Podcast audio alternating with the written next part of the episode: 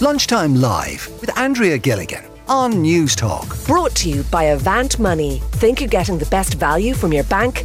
Think again. There's a really interesting piece in an article in The Independent, actually. It's called One and Done Why There's Still Stigma Around Being an Only Child. And Barbara Neeson, who wrote the article, is with us on the line today. Barbara, what's your experience of this?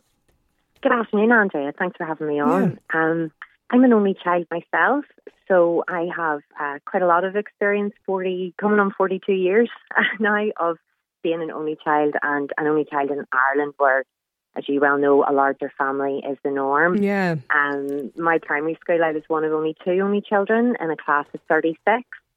Um, so we were very much in the minority, but um, happy to say that that has shifted over time. Mm-hmm. Um, the last census had brought us to 22.7% of Irish households um, were noted as having one child. And it'll be interesting to see what comes out of the, the census um, results later this year. Yeah. But it, it's certainly become a more prevalent um, I think choice is, is the right word in a lot of cases, but certainly a, a, a different type of family unit um, that has become more prevalent in Ireland. So I, I wrote the piece because I'm an only child and because I'm raising an only child.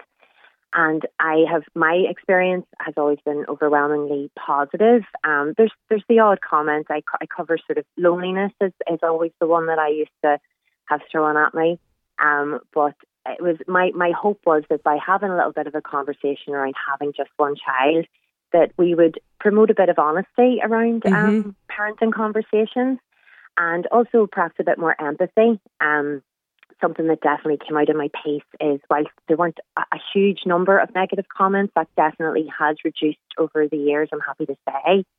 People were still quite content to provide um, unsolicited comments on decisions. People, I, I have discovered, family. I've discovered Barbara from chatting to people on this show in the last two years. It is incredible the amount of unwanted comments and commentary that people get, and that members of the public are willing to give people that they think they've some sort of a right to go up to somebody, it, you know, a you is, or whatever. It is extraordinary. it's unbelievable. Especially with something to do with a family, with your family, with your your, your number of children. Um, I was I, I was prompted to write the article because I'd gone to visit the doctor and I had my son with me and he was just there. Uh, we had no childcare at the time, and um, the doctor commented that it would be a shame for him to be raised on his own. Now she was she was lovely, and I know she meant it well. You know, she meant it as a compliment on my my my wee boy Flynn. He'll be four next month. Mm. You know, she did mean it genuinely as a compliment, but um, it, it, wouldn't be a shame if if, if he was alone. Um, he, he's he's perfectly happy, and I think the other issue was for me that she didn't know my own history. You know, she didn't know what perhaps my journey was to becoming a mother, and you know, we'd had complications, we'd had a miscarriage before having Flynn. I had found uh, pregnancy very difficult, and my mater- my my maternal mental health was was very weak for Mm. a long time. So for us, it was a, an active choice, but Okay. for some other families. Um, you know, I have friends who have tried through IVF for many years to provide a sibling, you know, to have another child in the family, and that hasn't come to fruition. And they're very happy with their family as it is, but they maybe wish they'd find more solace in, in having one child before because they went through so much, you know, um, in the pursuit to have another child. So by normalising that that one doesn't mean lonely, um, one may, may mean alone, but it doesn't mean lonely. Um, and, and it also allows for a really unique dynamic within the family um, where you have a lot of time for, you're, you're not being pulled in many different directions between um, your children. Your resources aren't being pulled in, in many different directions, which, you know, yourself, Andrea, at the minute, things are very, very tight for Mhm. families. Um, cost of living is very difficult. The inflation is, is, is off the scale, and also the housing crisis. Something I found very interesting was the number of the growth in the number of families um, with children over the age of one child over the age of 15 living at home. That's actually the majority of one child families at the moment. Yeah, I And know. there's no there's no statistics currently breaking down, you know, the, the breakdown of the demographic of those children in that age group. But I would I, I believe it is playing on people's minds. Well, how many children are we going to have moving forward? Because how, how many will we be able to have back living with us mm-hmm, as adults? I know, I know. It's, it's all it's all part of it, all part of the conversation. Barbara, stay with us if, um, on the line if you don't mind, because a couple of other people have got in touch actually too about this. Joe was with us on the line. Joe, you're a mum of an only child. Um, have you encountered any, you know, any of this kind of stigma or the the odd comments that people feel they've some right to give you? Yeah, hi Andrea. Yeah, I think people sometimes it's almost you, you get sympathy as if maybe it wasn't your choice to have one. They don't understand that we only wanted one and, and we were quite happy with that and it fits in with our lifestyle. And I think sometimes sort of people think maybe you wanted more and couldn't have them. They can't quite understand it. Um, but my daughter's very happy as an only child. She we've spoken to her about it and she says she wouldn't want a brother or sister. We have a dog who she sees, I think, as her little brother, and um, she adores him, and she's perfectly happy and with that. But I have also, sorry, yeah. No, go on ahead, Joe. Sorry, go on ahead. Yeah, no, I've also had some comments.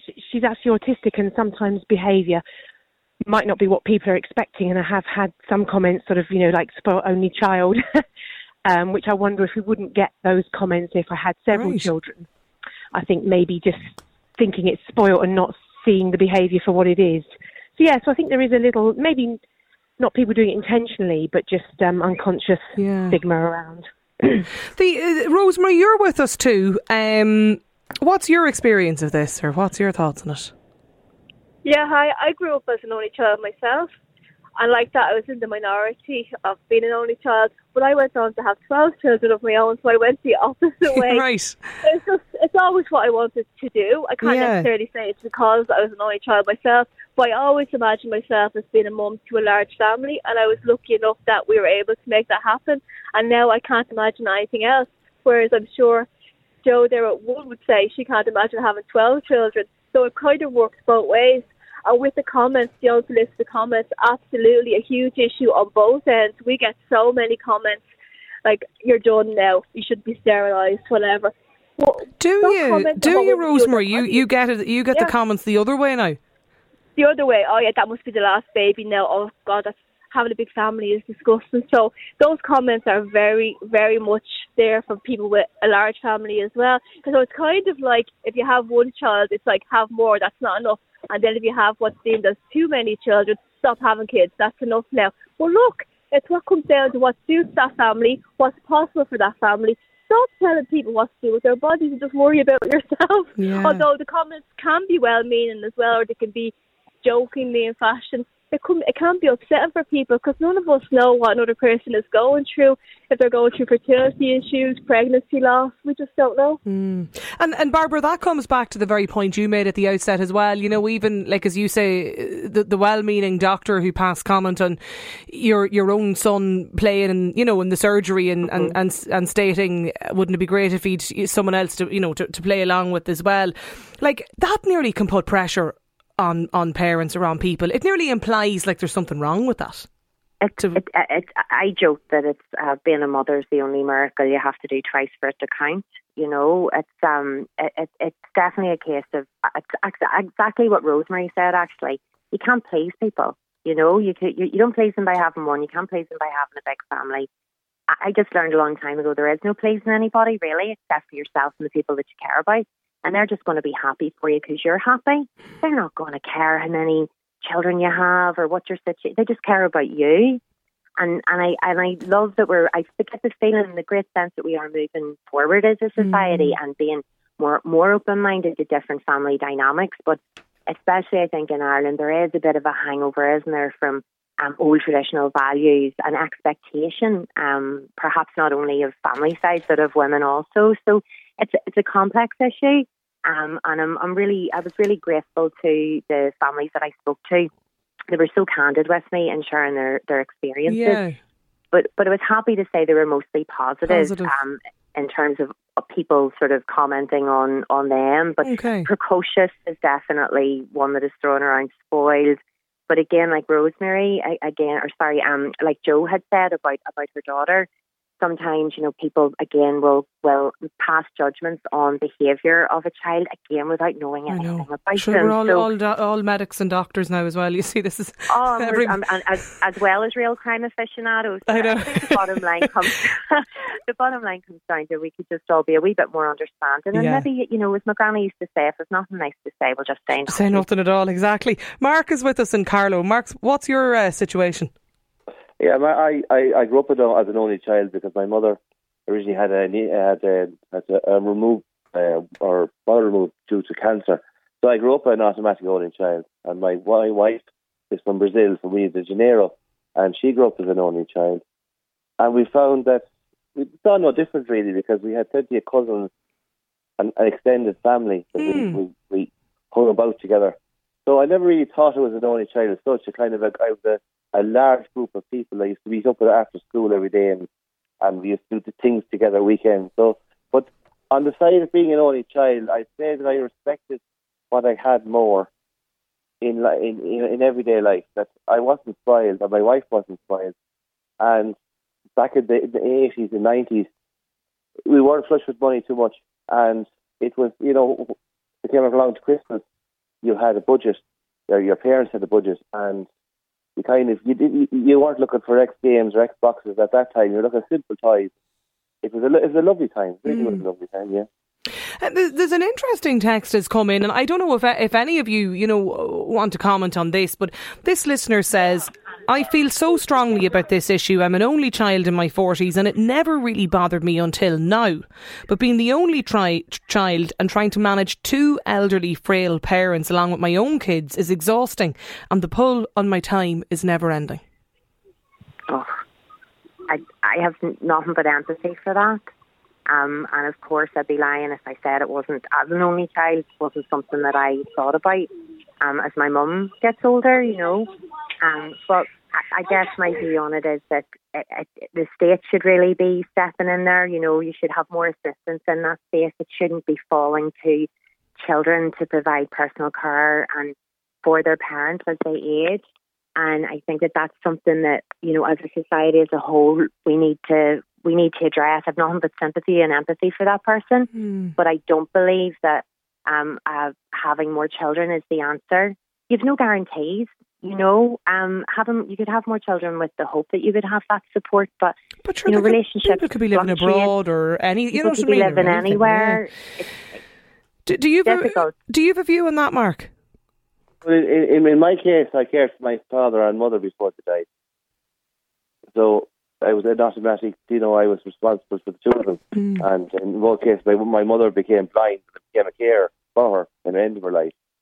And she, she, she, she got cancer, came back after 17 or 18 years. So, you know, what I mean? and my father's stage, she got dementia. And I took care of my father until I could not physically lift him. So then I had to put him into a nursing home. But I still cared for his, his you know, him as a person. It's there's a lot of stories uh, coming in, and uh, Mark, actually, thanks a million. I, sh- I should say as well for, for getting in touch. Rosemary, Joe, too. Um, this listener says I was a very I was a very lonely child. As my parents had no kids, according to this texter.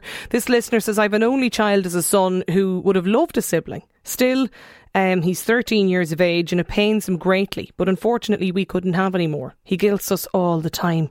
He's totally spoilt, and I would have to admit it's hard not to because we feel so guilty.